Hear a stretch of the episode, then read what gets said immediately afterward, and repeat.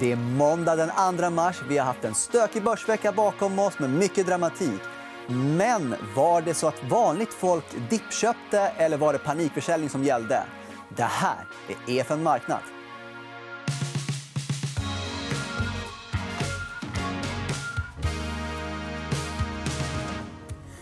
Ja, innan vi eh, går vidare till intervjun så ska vi få en recap. Albin, vad är det som hände förra veckan? Förra veckan, eh, viktigt att poängtera också att den avslutades med att jag hade namnsdag. Jag har fortfarande inte fått något grattis från dig på det. Men eh, nog om det. Vi kanske ska gå igenom de eh, försäljningar vi såg.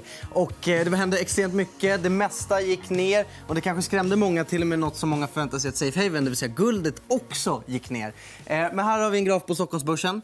Eh, och trenden här är väldigt tydlig. Vi gick ner eh, ungefär 10% förra veckan. Men det som jag tror skrämde många är den extrema volatiliteten. Vi kunde vara ner en dag 2% men samma dag sen studsa upp under lunchtid och var runt nollan igen för att sen sluta ner. Så det kunde gå upp, ner, upp, ner med extrema rörelser samma dag. och Det förstår jag oroar folk. Ja, vi, du och jag har ju aldrig varit med om något liknande. Nej, och även eh, amerikanska index slog rekord i hur få dagar det behövde på sig för att komma in i en korrektionsfas. Eh, alltså gå ner mer än 10 Så att, eh, ja, Det var mycket att bli lite oroad över. Och idag är det fortfarande lite slaget fram och tillbaka. Idag är det fortfarande slagit. Vi öppnade upp över 2 men nu är vi nog bara upp en strax under en. Så att, eh, det finns mycket att eh, titta på och kanske kan du få lite vägledning av dagens gäst också.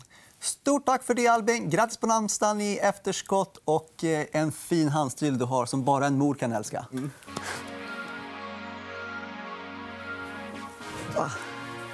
Varmt välkommen, Frida Bratt. Tack så mycket.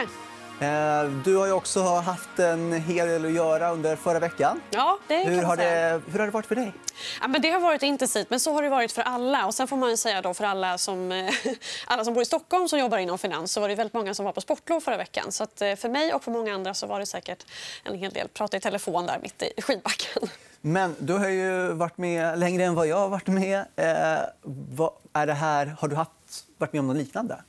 Nej, jag har inte varit med om att det har varit så stora nedgångar, så kraftiga nedgångar under så många dagar i följd. Eh, det tror jag att vi såg senast under finanskrisen. Eh, vi, hade, vi har ju haft nedställ som har varit kraftiga. Alltså, vi hade skuldkrisen eh, 2012, vi har haft oron i Kina 2015. Men jag kan inte minnas att det var så här kraftigt och så pass stor osäkerhet och så stora volymer också som det handlar om. Så att, nej, det här, är, det här får man säga är oerhört dramatiskt. Men vi ska ju lägga lite fokus på hur vanliga småsparare eh, har agerat. Och vi kan ju ta och kika på en graf på det. Eh, där vi ser att först och främst har det varit jättehög aktivitet. Många passade på att köpa. Fler köpte än sålde, eh, även om det var lite mindre stora köp. Och eh, de som sålde gjorde det för stora belopp. Mm. Vad tolkar du av det här? Ja, men det visar ju på det som man ser också bland bedömare bedömare analytiker. Alltså det är ju en extremt splittrad syn på börsen och vad som händer nu. Eh, det, visas, det syns ju i de här köpen också. Att det, är, det, är, det finns en stor grupp som eh, går in och köper men också de som då månadssparar som vanligt. Man gör det lite försiktigt. Men sen finns det också de som bara vill sälja av allting och som gör det rejält. också. Det är inte så konstigt. Har man en portfölj på en miljon, ja, då kan man ju sälja av allt för en miljon men det kanske inte finns så mycket att stoppa in. Så det är inte så konstigt kanske att, köpen, att eh, försäljningen är större än köpen.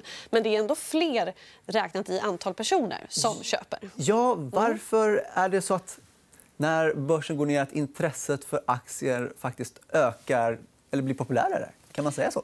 Ja, nej men det, det, är klart att det här ser ju många som ett tillfälle då att komma in på lite lägre nivåer. Det har ju pratats väldigt mycket om att nu är värderingarna höga på Stockholmsbörsen som har eh, stigit under en, eh, framförallt under förra året, inledningen av det här året också.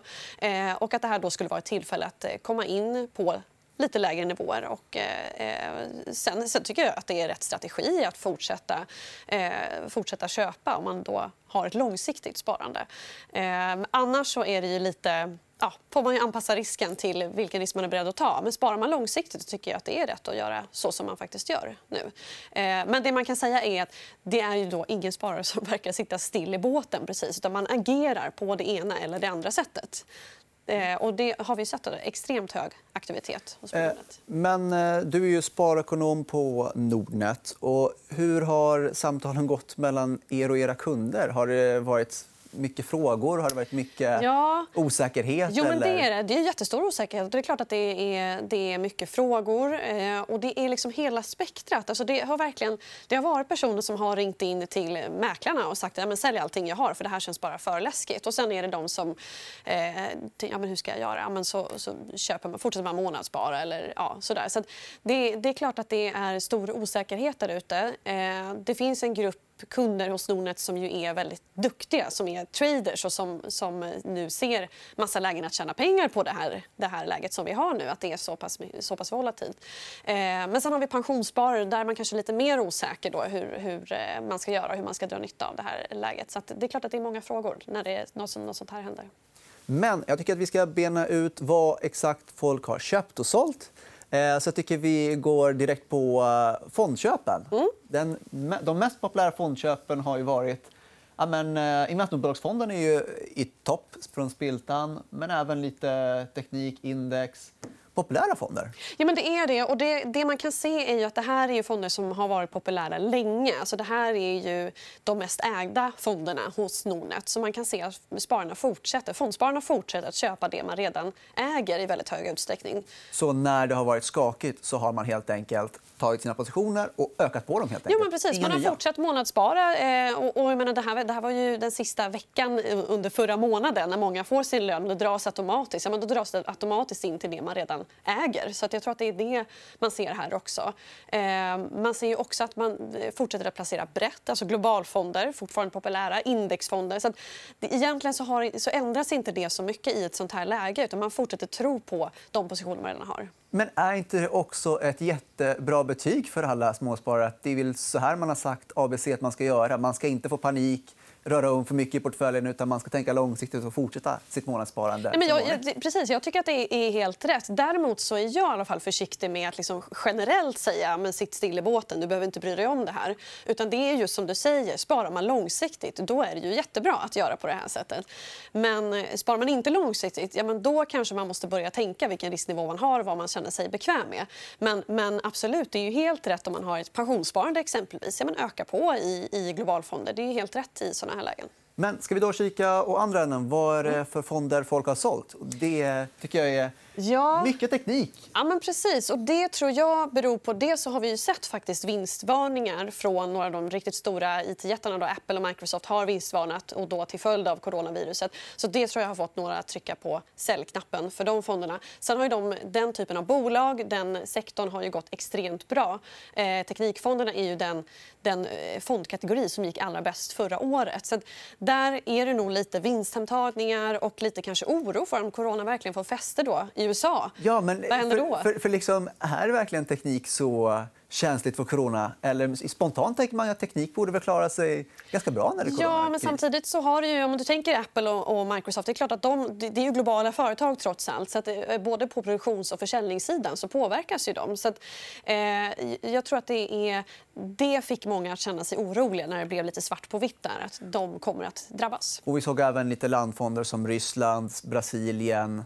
Ja, exakt. Och det är typiskt mönster då, att man säljer av lite smalare fonder och satsar på lite bredare som vi såg globalfonder, investmentbolag och sådär. Då. Så helt väntat kanske. Ja, men inte särskilt ovanligt. Det är mönster man känner igen i alla fall.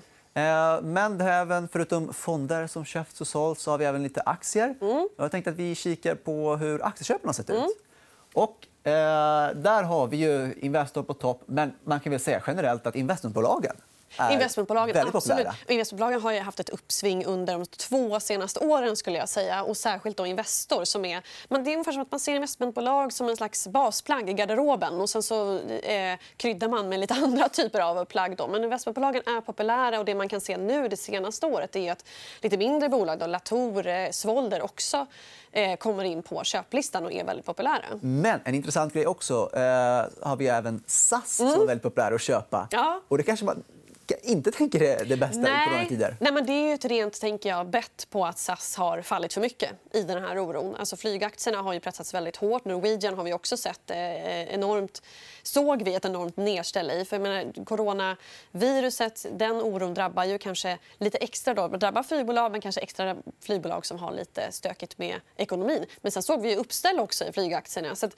ja, det där är nog ett bett på att de föll för mycket helt enkelt. Då passar man på att köpa på lägre nivåer. Och det är... Eh, det, det, känns ju som det kan vara helt utspritt att man går på sina klassiska aktiecase men det kan också vara att man dippköper när det har dippat rejält. Ja, är, det här för, är allt det här förväntat? Det, nej, jag, nej det, ja, både och. Därför att det är olika, jag tror att det är olika typer av sparare som gör det här. Alltså en grupp sparare fortsätter att köpa det man redan äger. Alltså man, man sparar kanske långsiktigt i investmentbolag, man fortsätter att köpa det. Men sen det är klart att det finns den här gruppen som letar case då, där man tror att det har fallit för mycket. Att, hitta, eh, att komma in på lägre nivåer. Så jag tror att det är ganska mycket så att det är, det är olika personer som köper SAS och en som köper Investor. om man säger så.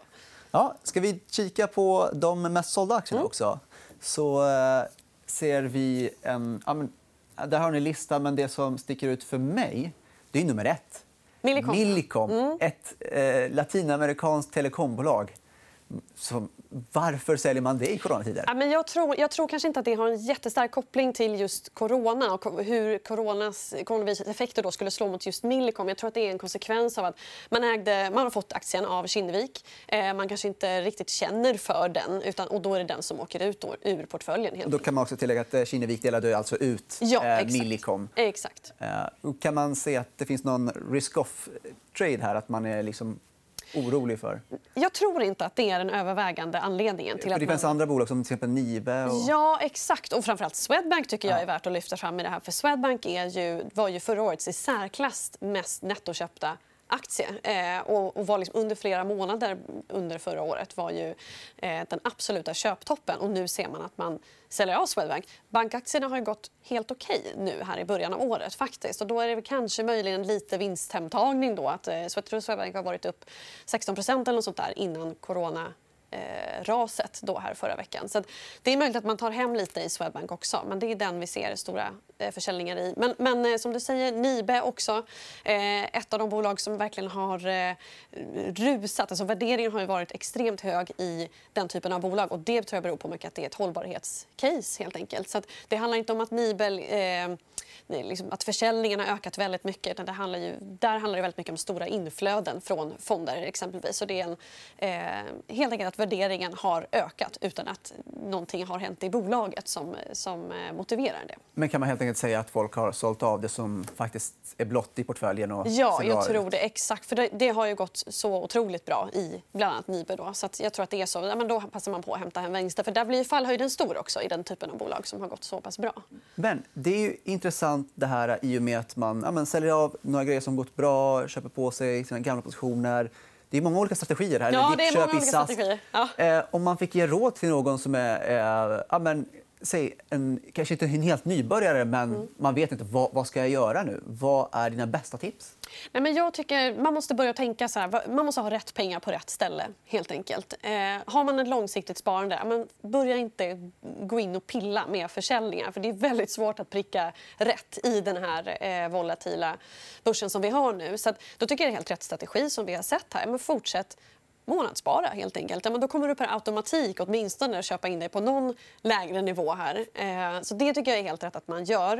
Eh, men sen får man ju eh, tänka till. Ja, men är, jag, är jag beredd att förlora? Har jag en påse pengar som är en liten chanspåse? Jag tycker man ska skilja dem där åt lite grann. Långsiktigt sparande men kanske stabila investmentbolag, eh, globalfonder men ha en chanspåse då, men då måste du verkligen vara beredd att förlora pengarna för det är det som kan hända i det här. Eh, och då tycker jag att den chanspåsen kanske ska utgöra då en mindre del av sparandet. Eh, men att man verkligen är medveten om att vilken risk man tar om man går in eh, och köper någonting som har fallit väldigt mycket. Eh, och, och just det här att agera i panik, det är ju kanske inte bra på något sätt. Men däremot om man sparar på medellång sikt, det vill säga kortsiktiga pengar har ju inte alls Och hur lång är medellång sikt? Ja, men då tänker jag sådär 3 till 5 år kanske. Eh, alltså sparar du eh, upp till 3 år, då tycker jag inte pengarna ska vara börsen överhuvudtaget.